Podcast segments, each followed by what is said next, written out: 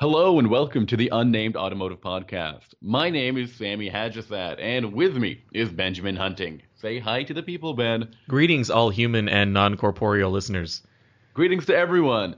If this is the first time you're listening to our podcast, Ben and I are a pair of automotive journalists. In fact, Ben writes for probably every publication you've ever thought of. Um, I've seen his work on Auto Guide, on Auto Trader, on driving. Um, and you can find my work at Auto Guide as well as on the Auto Guide YouTube channel. And uh, we're usually here to talk to you about the latest happenings in the new car world, sometimes the old car world. And we've got a couple of interesting cars to talk to you about this week.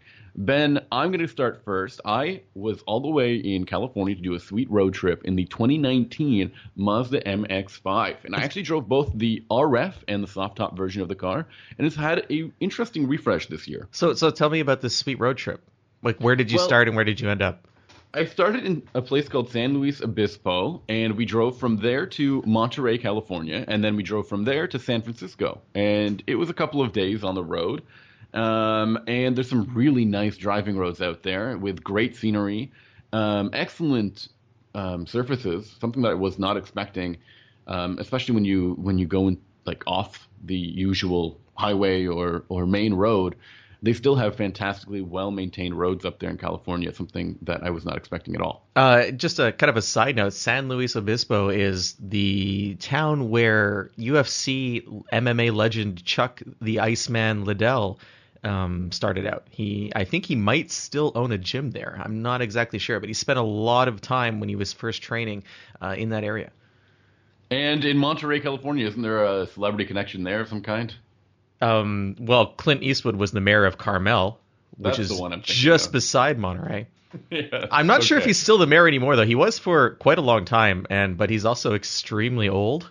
so, you know, like no, he's like. Did, did I ever tell you my Clint Eastwood story, Sammy, No, and and listeners? not. I need to hear this. So the my my father is a huge Clint Eastwood fan, which is why this is stuck stud out of my mind. And I think it was 2015 or 2014. I was at the Pebble Beach extravaganza that was going on in the Monterey Peninsula, and it was a couple days beforehand. And it was when Cadillac was unveiling one of its mm, concepts, I guess. I think it might have been Right. the Elmiraj, which was that the two door or the four door. I can't remember. That was it was gorgeous. It was it was the really really cool Cadillac concepts that they didn't do anything with Right. which was really sad. But it, it took place at this house in Carmel or Monterey, up in the hills somewhere. Well, not really the hills, just like a little bit away from the ocean. Mm-hmm. And the house was one or two houses away from Clint Eastwood's house. And someone had told me that what he likes to do is he just shows up unannounced at these kinds of events and then mm-hmm. disappears. Like he's very good at getting in and out of large gatherings with no one noticing. And uh, I was like, oh, okay, that's interesting. And I just filed that away. I never, I didn't think it would come into play. But like maybe an hour later, I'm standing in the um, lobby of this home because it's a very large home, and of course your home has a lobby, right? And I look up, and standing beside the chef guy is Clint Eastwood.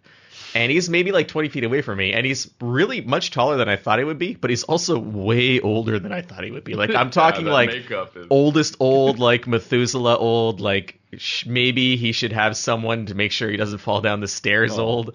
And I was I was shocked by that. But I looked down at my phone to text someone and be like, "Hey, Clint Eastwood's here," and then I looked up and he was gone. he was just gone, and we're in the middle of a big room, right? Like it wasn't like he just st- sidled away. It was like he snapped his fingers and he was like an assassin, and he just disappeared. So that's my that's my Clint Eastwood tangentially related to the auto industry story.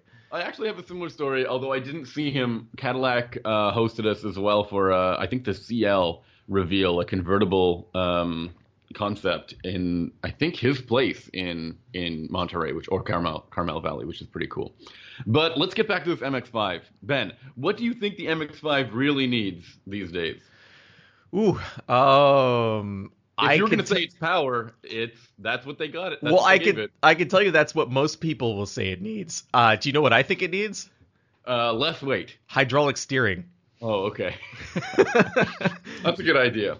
So the 2019 uh, Mazda MX-5 is now going to be called, in terms of generation, it's going to be called the ND2, and it gets a slightly revised engine, a two-liter turbo. I mean, a two-liter four-cylinder engine. Whoa, did you just reveal future product by No, accident, they Sammy? don't. They don't have a turbo. I'm sorry. What? They totally do. well, Not in this car. Oh, as Maybe a s- uh, Fiat. As a side as a side note, another side note, did you know that the 2.5 liter turbo from Mazda fits anywhere the regular naturally aspirated 2.5 liter turbo fits in any of their platforms?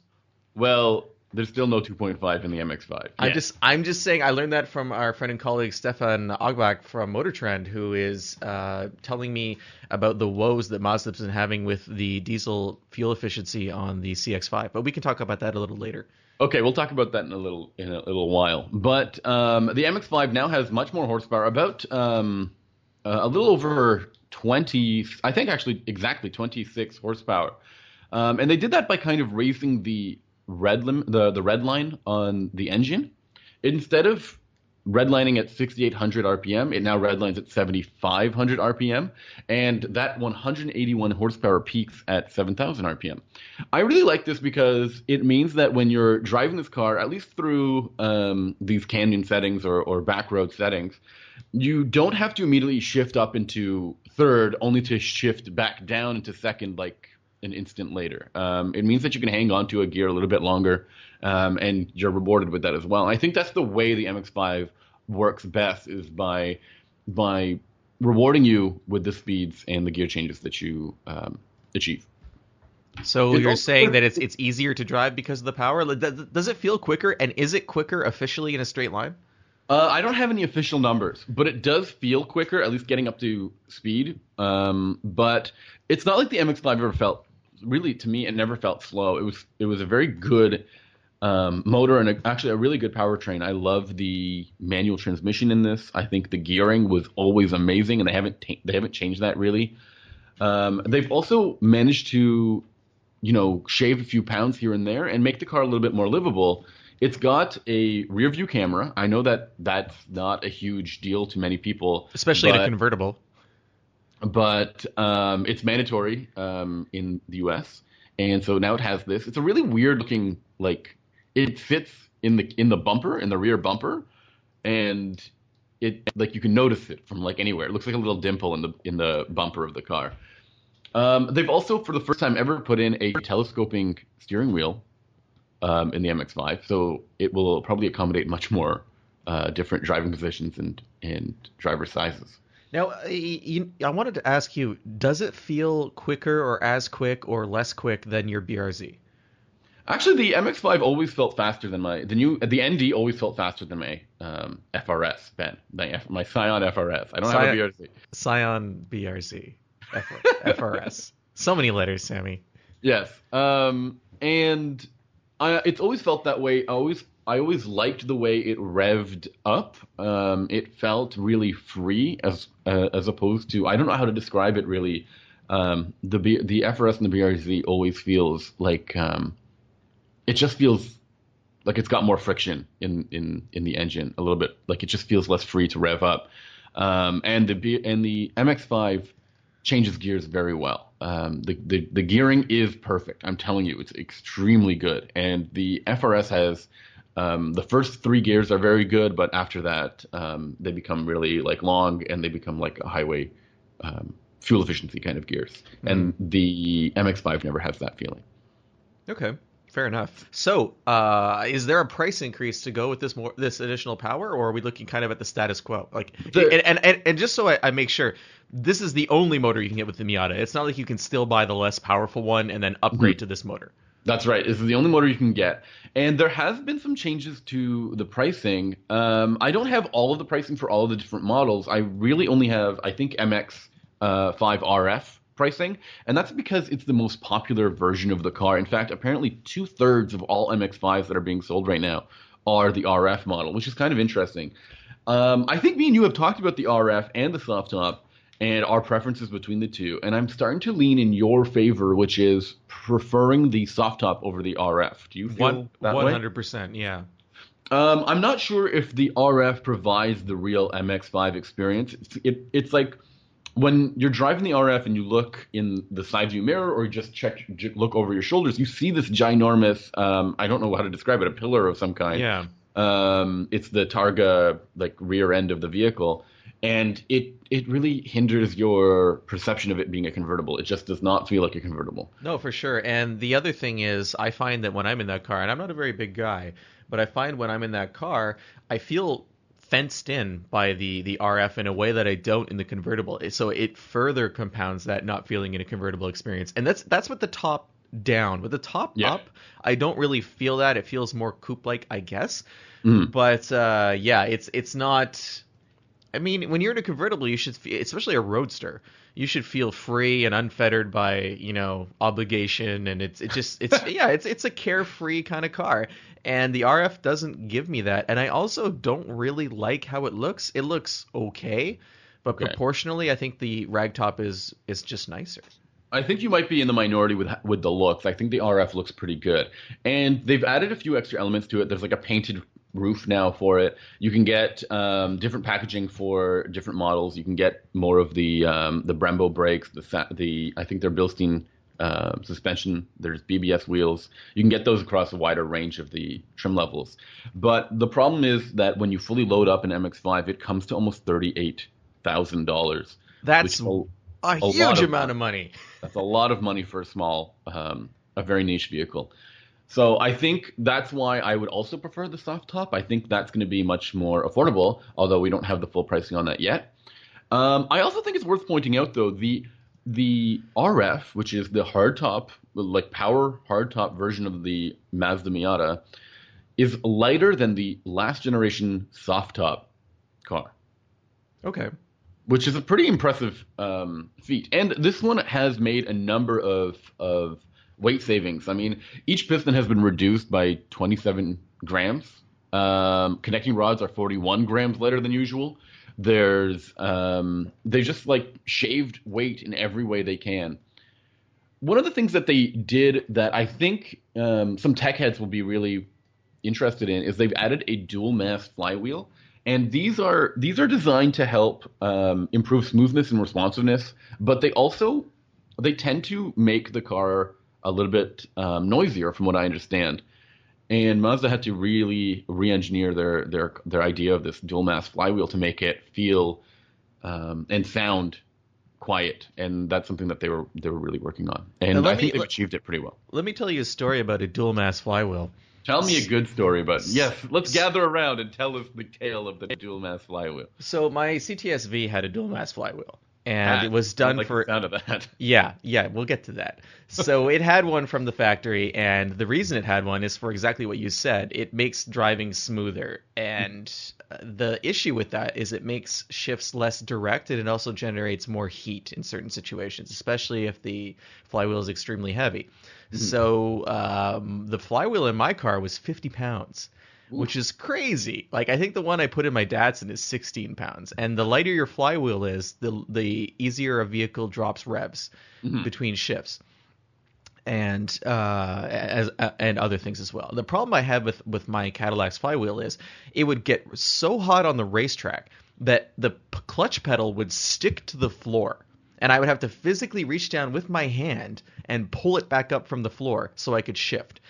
That's problematic because usually when you're shifting on a racetrack, especially if you're downshifting, it's because you're going into a corner, and having to reach down and grab the fly the, the the clutch pedal and pull it up with your hand while simultaneously negotiating an apex is like not something I recommend, particularly in a four door sedan. Yeah. So I got rid of that. I actually have Yeah. the the dual mass flywheel is sitting in my basement right now in a box, and I replaced it with an LS7 clutch, uh, which Oh, is infinitely better in every possible way. I have never had a single heat related issue with it. The shifting is way more direct. The only problem with the clutch, and this is kind of a, an issue across all the first gen CTSVs if you do this modification, is you have very, very short clutch pedal travel Okay. before engagement. So uh, when you come off the floor, you're pretty much in gear, which means I can never give the car to a valet, which I would never do anyway. But anyway, that's my that's my dual mass flywheel story. I like that. Um, And, and it lightened it seriously lightened my car by 50 pounds. Like I I put it on a NASCAR scale afterwards, and I was astounded by how much lighter the car was. Well, I mean, I don't think the that the weight increase on the MX-5 is is significant. In fact, I think they've made so many cuts everywhere else to help um, accommodate this dual mass flywheel. But something that I did mention, the telescopic steering wheel, which I think is a really handy addition um, in today's world of of cars. They had to do so much engineering as well. They had to add eight countermeasures to stiffen the, the steering column. because- Countermeasures. Yes, they had to add all of these elements because when you add the telescoping element to the steering wheel, it uh, introduces certain things like uh, vibration and looseness to the to the feel, and they needed to mitigate that. But as a result, they've added 0.45 pounds to the to the weight of the steering apparatus there. Sounds kind of insignificant if you ask me.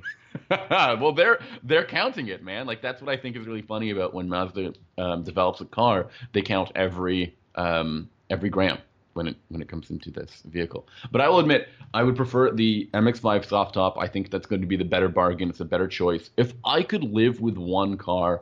Um, if I could actually, if I could have another car for like daily driving or driving in the winter, as I do here um, up north, um, it I would definitely have an MX-5. But because I need space, and I need stuff, I need like practicality. The 86 and the FRS and the BRZ does a better job for me during um, all four seasons, and the MX-5 just can't handle that that responsibility. Fair enough. What do you What have you been driving? You've been driving some pretty cool stuff too. You know, Eh, I think what you drove is far more impactful than what I drove, and by that I mean I told you told me that you were driving the new Toyota Corolla hatchback, right? Well, that's one of that's one of the cars I wanted to talk about. Yeah, um, and you've kind of caught me caught me off guard because I was planning on talking about that a little later. But let's, Too bad. let's I, like. I want to hear about the more important car. Which yeah, is, you really seem to be down. Well, they're both hatchbacks today. They're just very different hatchbacks. oh, okay. So last week I spent about a day driving the new. It used to be called the the Scion IM, and then it was called the Corolla IM, and now it's called the Corolla hatchback. As it And before that, it was called the Matrix. It was called the Matrix, and you know what? The Matrix was a really popular car, at least in Yeah. Canada. It- you could get it in an. I think they had an XRS version with more horsepower. They had a, a an all wheel drive version, uh, which is is unheard of. Can you think of a, a an all wheel drive hatchback? I guess the only one in its class right now would be the Subaru um, Impreza. Yeah, and I I, think the Legacy, uh, not Legacy, sorry, the Lancer had um like a weird sportback with. Oh, that's drive. true. That's true. Yeah. So it's it's it's an But that's dead unusual. now, right? It's an I I I don't know this. The Lancer's like a zombie. I, I can't tell what models still exist after it's 15 or 20 or 30 years on the market unchanged. Right.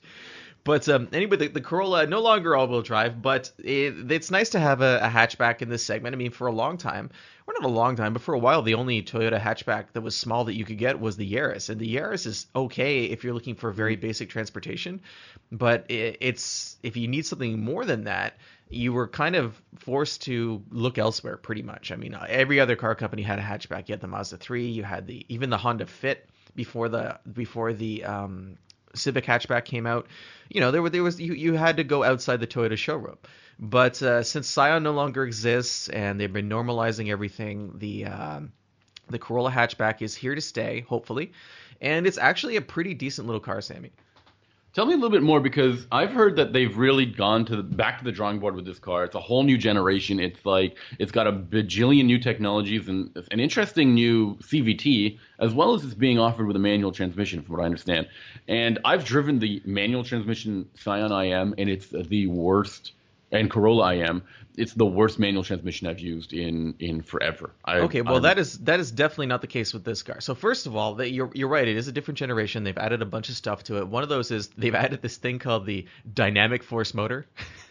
it's a four cylinder Dynamic force. I mean, Dynamic there's no force. Other- there's no a more ironic name for a for anything Corolla related. It, it's kind of like a Clint Eastwood movie title if you think about it. But uh, Dynamic Force also makes me think of Mercedes Benz. Like maybe it should be like Distronic plus Dynamic Force, um, and it's all caps. But Yeah. uh, th- in this case, it's it's it's a two liter four cylinder engine, but it has 168 horsepower, which is 31 horsepower than it used to, and that's always welcome. And uh, I just want to point 160? 168. That's actually a lot of horsepower for Yeah. a Toyota product. I want to point out that back in the 90s, in the early, well, the late 80s, early 90s, the BMW 325i had 168 horsepower from its 2.5 liter straight six, and that was considered, you know, sporty back then. So we're- we're now, you know, 30 years later, you can get that in this tiny little dynamic force motor. Uh, I realize there's not really a link between those two vehicles, Can but I- I, just felt like tell mentioning you- it. Can I tell you that the XRS had 180 horsepower? Look, why you always going to bring up the XRS, man? the Because Toyota's XRS. sick and tired of you talking about the XRS, which no longer exists. We get it. You like the XRS, Sammy. We get it. Are, Okay, are we- I've totally lost my train of thought. So you were right. saying that the transmission is no good on the on the uh, non XRS Scion. Cor- uh, man, this branding is so confusing. Corolla hatchback, Yes. and it, it's it's it's great now. Uh, I was it, the shifter itself isn't sporty at all. It's like a it's like a it's like a Bosozoku type of shifter that just sticks like straight I'm up. Sorry, what? You know, like those crazy Bosozo- Bosozoku uh, Japanese. They're they're like over the top uh, car gangs oh Tokyo. yeah, yeah, Bosozoku. Yes, I know what those are, but maybe some of our listeners don't know what those are, so you should probably explain it for me. I So mean, they're like they're the cars with the crazy aero kits and the huge exhaust pipes that stick straight up in the air like five feet, and they often have like giant shifters, like Big Daddy Roth, Big Daddy Roth style hot rod type shifters. Anyway, so this has kind of a shifter like that, but the action is really good. It's very easy to shift, and uh, in addition to that extra horsepower, you also get more torque, 25 more pound feet of torque. So the the, the whole package it's it's like they wanted to build a sportier Corolla, but they're not really telling you it's sportier. They're just saying, here's the hatchback. And it also comes with an independent rear suspension. So all of these things together, it's like the the Corolla hatch is the the stealth sport version of a very very popular car. And Yeah. a lot a lot of car companies like to do this. Like I believe um, there's numerous hatchbacks that get improved suspension as compared to their sedan counterparts. Like I don't Hyundai. know. Yeah, I don't know why. I don't know why it's like that, but that's just how they choose to do it. You can also get a CVT. I'm gonna go out on a limb and say it's actually a pretty good CVT. They've done a weird thing where it has an actual first gear in the CVT. Yeah. I've heard that this is an interesting design, um, a, a very interesting design decision. Does it make any? I mean, it's made to make the car not feel like a CVT at low speeds. Is that what I? Yeah, well, when you pull off the line, you know the, the most annoying thing about a poorly designed CVT is drone. And one of the easiest ways to one of the areas where you'll notice drone the most is when you pull off of the line and keep your foot in the gas. As you do that, the revs build and then they stay, and you really hear the. If there's going to be any harshness, that's where you're going to notice it. Usually, also when you're trying to pass somebody and you peg the revs. So what Toyota did was they gave it a physical first gear so that it it, it has more. Um, it's a little more aggressive off of the line without incorporating drone, and I really didn't notice any harshness from the transmission as a result. I can't say whether it, it improves performance so much because even with the horsepower it has, it's not a performance car, but it is more fun than a CVT should be. Like you do. I I never use the paddle shifters because it has it has some I think ten ratios, ten fake Mm-hmm. Oh my ratios. goodness. Okay. Yeah. No one needs that. I'm not going to count to 10 while I'm driving. That asks way too much of me. I, I just want to drive. So, uh, CVT users, you're going to be pretty happy with this transmission. It's it's nice. And the manual is very good as well. So, uh, the car itself, I was driving with a colleague of mine, Matt St. Pierre, and he really hammered the car on these these two lane roads we were on. Actually, we drove. The, the event took place in a part of Quebec where I grew up, and there's a lot of great kind of mountain roads there. Mm-hmm. And the car behaved very well. It even on what I'm assuming are inexpensive entry level tires that you would get on a Corolla, it mm-hmm. never felt like it was under out of control. It didn't really push that much. It felt fairly well balanced, and we were driving it in ways that a Corolla owner likely will never try. uh, the only thing missing was a physical handbrake, so we could Oh. go full like Colin McRae on it. but uh, yeah, I, I, I was impressed with the car. If I was gonna say things that aren't great about it, the Mm-hmm. hatch is like you, you pop the hatch and the load floor is so high because there's a Oh. there's a spare under it, and it really feels small. Like I was surprised. You can push the seats down and get more space, obviously, but I was just really confused as to why they would make that decision. it, it it seems like you would want a great big. Why not take advantage of it and have a great big cargo area there? Um, I want to know a little bit more. So, first of all, the way you describe the driving dynamics and handling feel and the and the transmission of this vehicle make it sound like it's going to fit both um, a- a, slightly more enthusiastic buyer and also a a, a less uh, or a more mainstream buyer, which I think is pretty interesting. When it comes to the enthusiast market, I would always recommend um, something like the Mazda 3 and the Elantra GT or Forte. Um, I think it's called the Forte 5 now. um, because those are really fun cars. They come with great engines, and they can you can also have them with a manual transmission. But where does the Toyota stack up in that end of the of the world? Um, It's def- it's definitely definitely nowhere near that level. nowhere near I that. mean, so would you no. say it's on par then with something like the Civic Hatch or the Volkswagen Golf? Yeah, that's that's those are much better comparators for it's it's an everyday vehicle that can be driven in a sort of a fun way if you want to. It's not aiming it's not a performance vehicle. And and, to their credit, Toyota's not claiming it is. I mean it's Right. it's not like there's no package with like stickers where it looks crazy aggressive and huge spoilers and stuff. You can get an, an extra spoiler on the back if you want. Finally, I need Yeah, I know. spoilers. They got your letter, Sammy. But I um love it. it's actually it's only a tiny bit longer than the Golf in uh, in terms of wheelbase. It's actually two and a half inches longer overall. It's um, actually also the Corolla IM that it replaces, or the Scion IM, or whatever you want to call it. It's one and a half inches longer than that.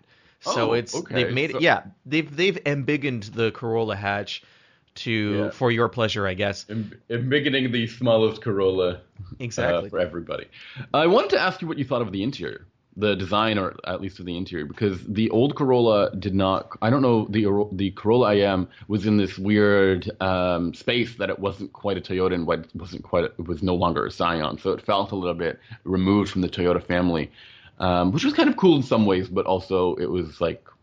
Like what about the technology? There was no tech. There, there was no like fancy technology that you can get in all the other Toyotas, um, like uh, the safety features. I think it's called Safety Sense. So it's got a ton of those safety features. Those are Mm-hmm. pretty much all present and accounted for now if you're into that kind of thing.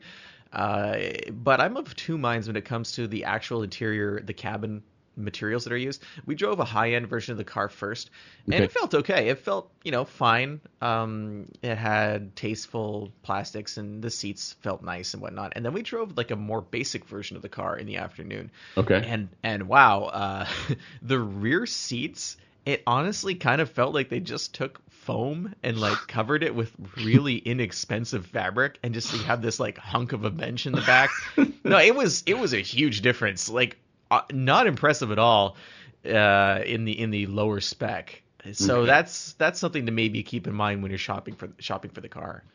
No, I'm a huge fan of Corollas because they live forever, and I still see many of that 99, 2000 um, generation of Corollas still on the road, even in Canada after all the snow. And I wonder if the rest of the Toyotas will still have, or the, the rest of the Corollas still have that lasting power. I mean, obviously, there's more uh, choice in that segment.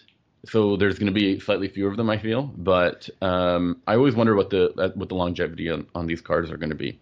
There's, there's one more. There's one more thing yeah. I wanted to mention about the car that's kind of strange for this year. It has, uh, well, it actually has the D4S direct injection system that you have on Oh, yeah. your, your BRZ, but um, it also comes with an automatic rev matching system. On the manual? Yes, That's and so and cool. it's called like I something. I can't remember. There's a Oh, button that says man. like I something something on the. It it, it it's it's it's to, in there specifically to make it harder to stall the vehicle, which is how it was presented. Like it was Oh. supposed to stall proof it or make it, you know. I don't know. It. I don't understand how that. It was just a strange. And I asked a question about it. and I'm like, how would this prevent? Like, does it actually, if you upshift too soon, does it give you more revs? And they're like, no. so I don't know. It works if you want it. It's there. Uh, I, I think it might be called a- IMT. I think the button says like IMT or something Okay. like that. So it works Uh, best as a rev matching system. Yeah, so Okay. it's there if you want it. It's if you don't want it, forget about it. Uh, and one thing also to mention about the car, you know, I was talking about the Golf. It has 50 pound feet less torque than the Golf, so keep that in mind. I mean, the Golf is turbo, and it's going to be a different driving experience. So instead of having the power up high like you do in the Corolla around 5,000 RPM, you're going to get it at like 1,600 RPM in the Golf. So it's going to be different in that sense, That's even uh, though the horsepower is very similar. And you know what? It's it is interesting that they're putting so much effort in the manual transmission version of the of the Toyota Corolla. People have told us for years that nobody buys manual transmissions, and therefore they don't care at all about um, about that vehicle. So I'm really excited to see them putting that much effort in with this with this generation. Um, Yeah, the uh, the the Stephen Beatty, the uh, head of PR in Canada for Toyota, I believe, he made a joke at the presentation where he was talking about how he's, he he has a calendar, or he he had, he had a bet with people in the office about how long it would be before someone mentioned that purveyor of beige cars and um, not so fun to drive vehicles, Toyota is going to be the one saving manual transmissions. Yeah, that's the, quite- the foreseeable future. Uh, and it actually only took 40 minutes in the presentation before someone brought that up. but uh, there's there's another hatchback I drove, and I want to talk about it briefly. Okay. Uh, a couple weeks ago, Mhm. and that is the BMW 4 Series, the 4 Series Grand Coupe. Oh yeah. Okay. and, uh, fine. I was about to be like, what? The four series is a coupe, man. The 4 Series is honestly whatever you want it to be, Sammy. You can get a you can get a Grand Coupe, you, which has four doors. You can get a convertible. You can get a standard coupe, which has two doors. Yeah. Uh, I'm sure there's a six door version in the works. Maybe a four Yeah. four wheel drive off road um, ruggedized version crossover X X 430i Grand Coupe uh, expeditionary version. Right, Anyway, right. the one I had was the Grand Coupe, and I, I this I, I like the idea of the Grand Coupe a lot. Um, for those of you who aren't familiar, it's essentially a four. The four series Gran Coupe is a three series that has a slightly wider track, and uh, it's actually 0.55 inches wider in the front and nearly a full inch in the back. And um, rear-wheel drive and all-wheel drive, which is interesting because the there's another version of the three series called the GT that is also Right. a hatchback that doesn't look very good. It's kind of like a more utilitarian version of the hatchback, and that's I think in Canada that's all-wheel drive only. I'm not sure in the states if you can get the choice, but um, it, it, it rides on the narrow body version. So there's like BMW is making a wide body and a narrow body hatchback that are almost the same in almost every other way. But what I really like about the 4 Series Gran Coupe, Sami, is it's so practical. I mean, have you driven this vehicle? I have a while ago. Um, I haven't driven uh, a modern version of the vehicle, but you're also miss- missing the fact that there's also a three series wagon. Like there's a million different liftback versions of the the three and four series. I That's a think good point. But I would I would call the wagon is a long roof. So Oh, okay. I'm ke- yeah. That's Come on, man. Such an arbitrary. Act like you know. Sami. That's insane. Well, what are all of them all called? Like oh, whatever. This is What did you just say? long roof? Okay. so this is this Hit is kind of this. You- are- well, if Yeah. you were gonna if you were gonna cross shop this, I guess you would cross shop Yeah. it against like the A5 um Sportback, right? Absolutely, Like that's right. that's the closest, and and that makes sense too because the A5 is another two door that's now a four door Mm-hmm. that comes with the hatch. But uh, it's so practical, Sami. You pop the hatch on this. There's a ton of cargo space, and then you fold the seats down, and there's even more cargo space. Like honestly, why would you buy a three series sedan when you could get a wider, more aggressive looking four series Gran Coupe? It's Well- it's just such a cool idea. It's it's it's so useful. Who needs a crossover? You have this Gran Coupe. There's, I mean, there's one real, really important reason to get a three series, and it has a lot to do with, I think, uh, pricing. I believe So- the three series is much more affordable than the than the four series. Well, the one I had was the 430. So The that's the entry level one with the, the the Turbo 4. Um, and I believe that it starts at 47,000 in, Okay. in the US. And if you want all-wheel drive, you add another two. Um, I'm not sure exactly. Where's the 3 series start? A three series because a three series because you can get it with the 320 starts at 34 grand uh, or almost 35 grand in the U.S. Okay, so if you were comparing comparable engines. So let me find the 330 is uh, forty thousand dollars. Okay, so wow, that is quite a premium. $7,000. But that's uh, that's a rear wheel drive model. You want an all wheel drive model that's forty two thousand dollars. No, but I mean, just the rear wheel drive 4 series Okay. 430 is 47. Yeah, and so just the rear wheel drive 330 is 40. Actually, actually, I'm seeing it listed as um, at 44,295. I think maybe I was looking at a fully loaded version. Let me double check. Okay, sure. There, there could be a more affordable version of the car because the price differential. I don't know if it's really that huge. I think But, um, I think the and then you'd also get the diesel version of the car. Oh yeah, this is great. Um, Well, like we, like we're like we're pointing out, there's a million versions. of, this all vehicle. of Okay. these cars, yes. So it starts at 44,600. That is the most affordable version, I believe, and that's the 430 rear-wheel drive. And, And the- then if you want the most expensive, if you want the the, the straight six turbo with all-wheel drive, it's 53. So that that difference is slightly less at the most fully loaded version of the car, and a 340 xDrive is uh, fifty thousand and about nine hundred dollars as well. So it's a, it's a very small difference at that high end.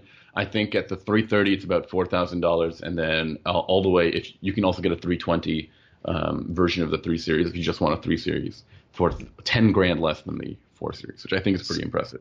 Yeah, I mean that's that's your least special impress your neighbors pricing, But- right? In, in my experience, though, one of the things that really impressed me about the 4 Series was actually the design of that hatch.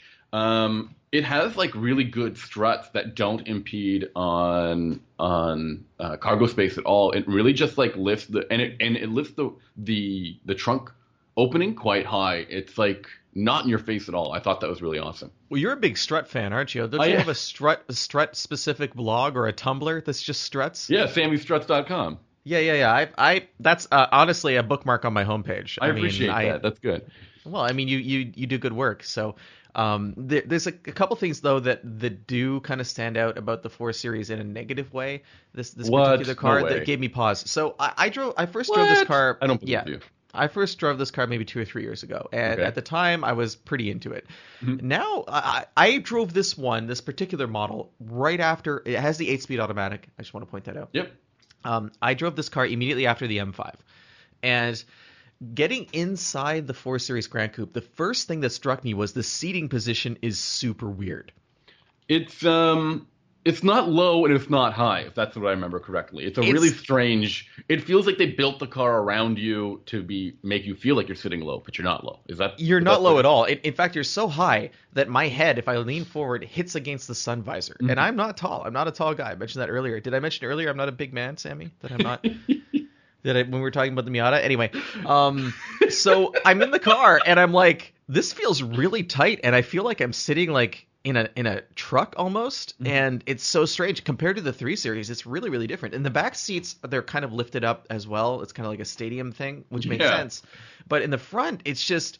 It took me. I drove the car hmm, 700 miles. I, I went on a long road trip with Nice. it. Actually, I actually took it down to Portland to drive the Hellcat. Cool. And uh, so I spent a lot of time in the car, and it took all of that time for me to feel comfortable. It wasn't probably until like the sixth day I was driving it where I kind of eased into the idea that this is okay. This is how I live now, and this is like So this that was, things actually, be. I want to get into this with you because I want to know you spend so much time with a car, and there's certain times you can get into a car, you can adjust the seats and the mirrors, and be like, oh, this is fine for me. But there's other cars where you do that, and then you drive it for a day, and you're like, no, I for some reason I can't see straight, or I'm not. No, I could not get the seat low enough. I wanted the seat much, much lower. That's my personal preference. So and that then you have to adjust every day to be like, is it right now? Is this good now? And you're Yeah, not and you- Did that happen with you with this Ford? I had to get a knife out and tear into that seat and pull foam out of that seat just so I could feel comfortable. okay. But Yeah. uh, the the other thing about the car that stood out to me is it had uh, my car had like a whole bunch of M stuff like um As they tend to. Uh, BMW Canada loves to load their cars up with every conceivable option. It's really impressive that they love to show show off all of the features that their cars can be equipped with. I think that's kind of cool.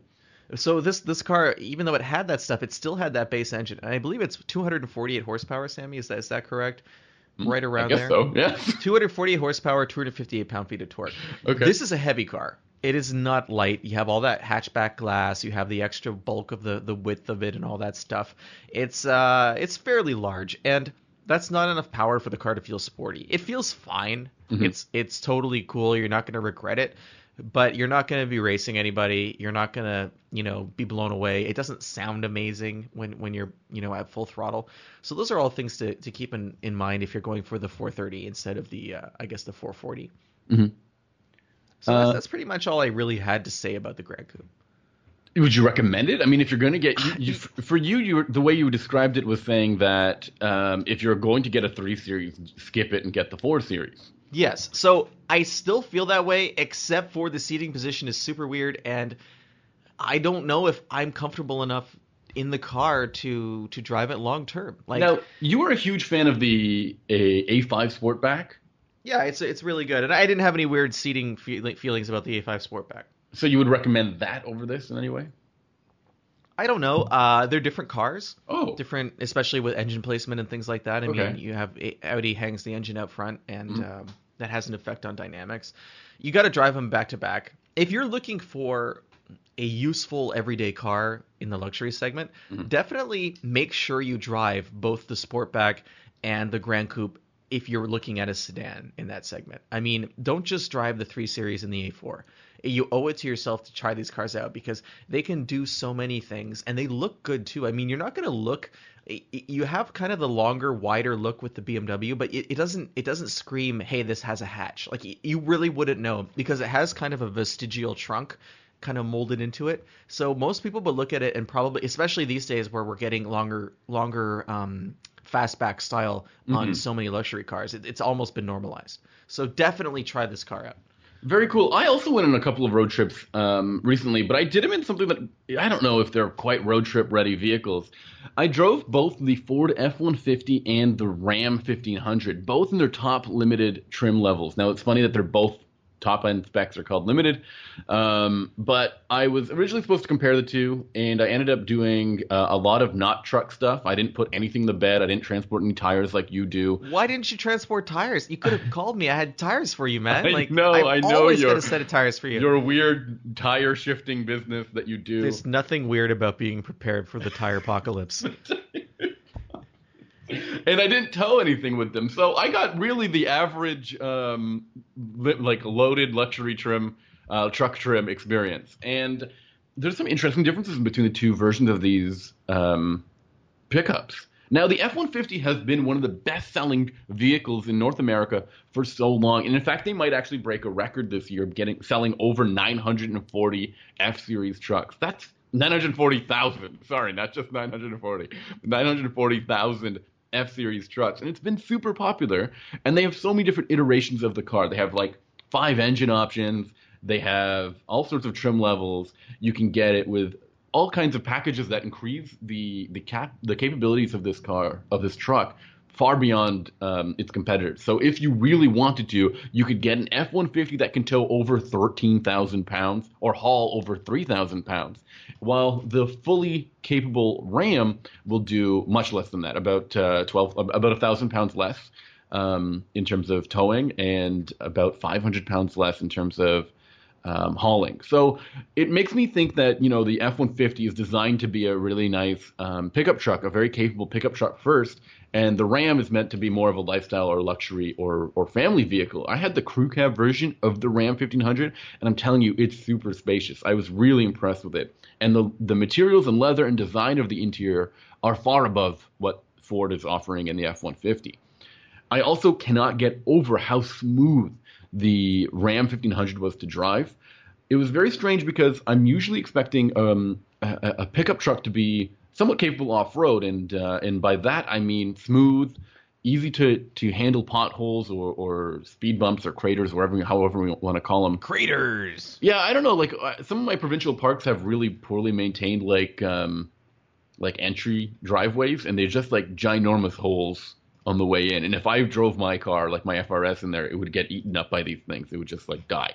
And I felt like every time I drove through these kinds of um, craters in the F 150, it felt really uncomfortable. It felt crashy and, and loud and and and un, like I said, uncomfortable. But the Ram I had had the air suspension, and if you raised it up into the off-road one or off-road two position, it's like it's like nothing's there. I'm so impressed with the with the suspension setup, especially the air suspension in the Ram.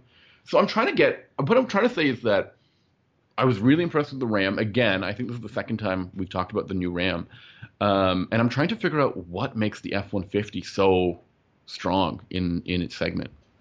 Well, I was wondering so if you many, have any answers for me. There's so many factors out there. I mean, first of all, I don't think anyone's towing 13,000 pounds on that F-150. I think yeah, you can point, get a Super Duty, right? Yeah, you're going to get a Super Duty just so because because towing is, is also a function of gross vehicle weight rating mm-hmm. and how much the the chassis can handle. So you have to figure if you have you know four passengers in there and you have a lot of gear like uh, in the bed of the truck that detracts from your tow rating. So at a certain point, um, you're going to want the additional braking and maybe even a diesel for or a not not not a light duty diesel but a heavy duty diesel for for really heavy duty towing. I mean, mm-hmm. thirty thousand mm-hmm. pounds that's a lot. Of, that's a lot. I mean, my dad's race car, which is what he tows the most often, it's probably around 37, 3,500 pounds plus a thousand pounds of trailer. So you're yeah. still well under seven thousand yeah. pounds. Yeah. Um, so, uh, it, it, the, but that that can also inform why there's a difference between these two trucks. Like Ram might be, it's more luxurious, it has more gear inside of it already, so that means it can tow less. Yeah. But I think that when you're when you're like, why does the Ford sell so well? I think that there might be it might be more affordable at the entry level. Yeah, that's Um, definitely the case. I found that in our fully loaded trims in Canada are over eighty thousand dollars. That's a lot of money for a truck, Ben. That's insane, right? But there's no ceiling. I mean, you can get nearly a hundred thousand dollar truck in the. U.S. if you're looking at a at a heavy duty pickup, and and they still haven't found the ceiling on these trucks yet. That's wild. Uh, but if if you can get a cheap entry level model, um, if you can get a version of the truck that has great incentives on it, which is another thing that is something maybe we don't talk about enough in the truck business. So much. Hmm. The reason 940,000 trucks are sold is because there's cash on the hood, Right. and it's a numbers game. It's not necessarily a MSRP game. So there's a lot of weird stuff in the truck business. I think that kind of goes bubbles along under the surface. And and one more thing I want to add that's maybe only tangentially related to this. What is going to happen to this industry when that 940,000 unit wave crashes?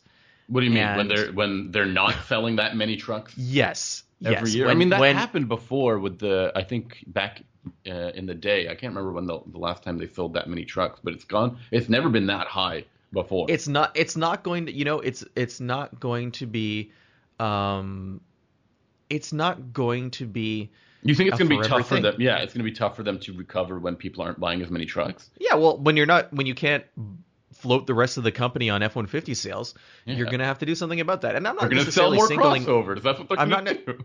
No but that's going to drop too I'm not necessarily singling out Ford Mhm. But I'm saying if if you have this one product that's selling so high, and that's going to stop one day, and it might stop for reasons that are totally out of your control, if it's a recession or if it's a fuel crisis, all this sort of stuff, and it's going to have a huge effect. I mean, Hmm. you know, eggs eggs in one basket, right? I will add that uh, something the F 150 did really well, uh, in my experience, was it achieved fantastic fuel economy in comparison to the Ram. Now, the Ram was equipped with the 5.7 liter Hemi V8, not the e Torque models, which are being tested, I think, later this summer. Um, Actually, I think it's uh, maybe in a couple weeks. Oh, okay, there we go.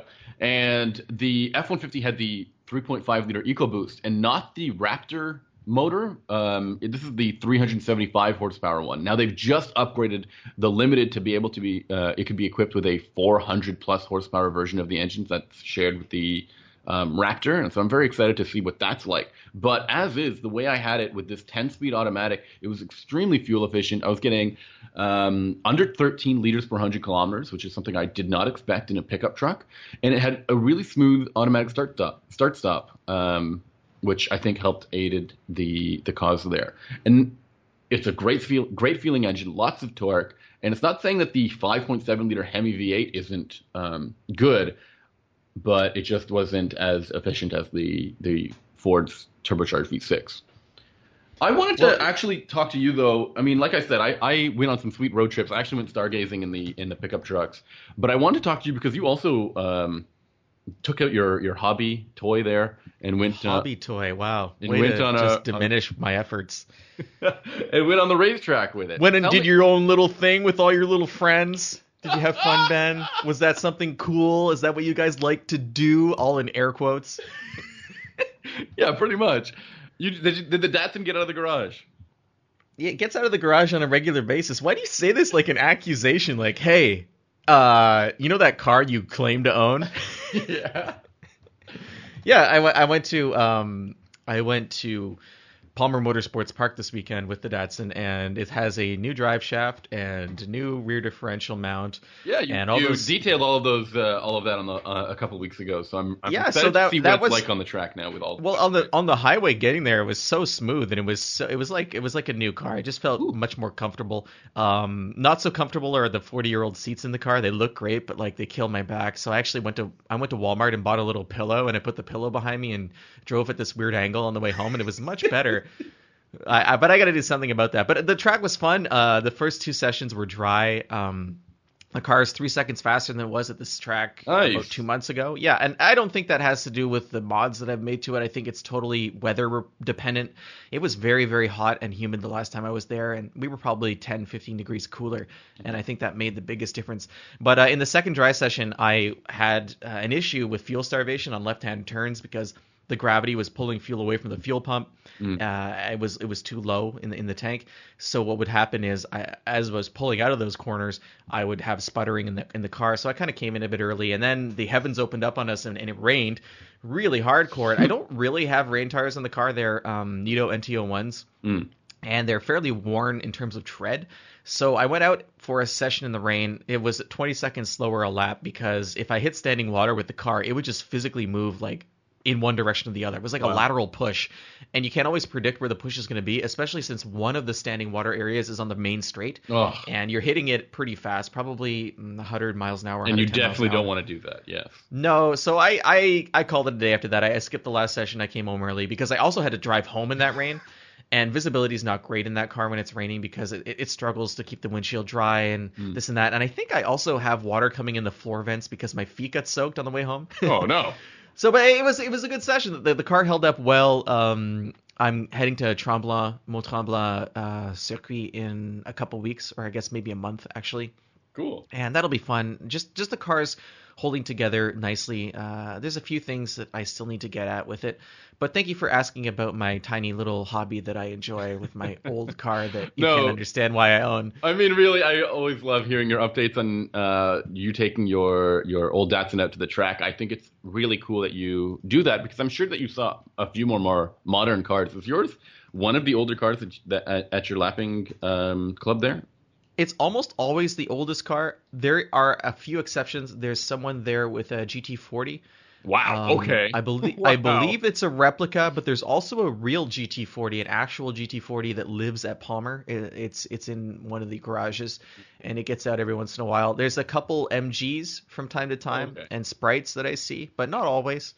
So yeah, I'm, I'm usually one of the oldest cars. There's sometimes also we get muscle cars like uh, mid '60s Mustangs. Oh, interesting. But uh, I was wondering if anyone in our in our listener audience uh, has an older car, and uh, or a hobby car, as Sami would call it, it's somewhat dismissively. If, if you would, if you want to write in and tell us about it, we would love to hear about that. It's Sami. If they wanted to get in touch to talk about that, or talk about anything else that we've said or will say, or maybe are thinking about, uh, how would they do that? I would recommend that they hit us up on social media. You can find me at Sami underscore ha. And Ben usually prefers if you reach him out on Instagram. He, I think you have the same twi- uh, Twitter and Instagram handle, anyways, which is hunting at hunting Benjamin, right?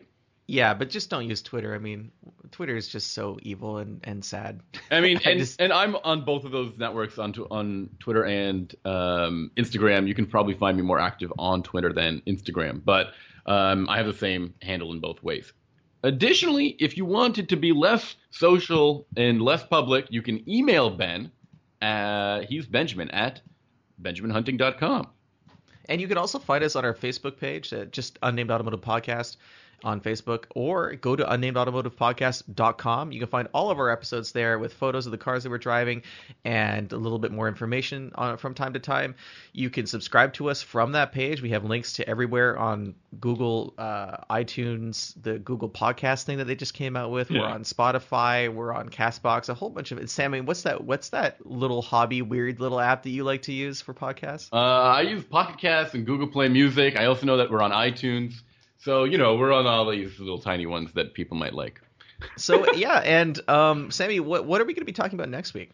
Oh, I didn't think about next week. Um, I've got um, I've got a pair of luxury crossovers: the Acura RDX and the Infiniti QX50 that I'm going to I'm going to be doing a, a comparison on, and I'll probably talk to you about one of those two. That sounds pretty interesting. I, I really like the QX50, so I'm curious to see uh, how it compares to the the Acura. I, I'm going to be talking about the Mercedes-Benz S-Class Cabriolet, which I've been spending a lot of time with this past week. Excellent. So I can't wait to talk to you about those two. And uh, for our listeners, don't forget to send us any questions or comments. We really appreciate the feedback and the reviews. Um, and we'll look forward to talking to you guys next week. Bye bye, everybody.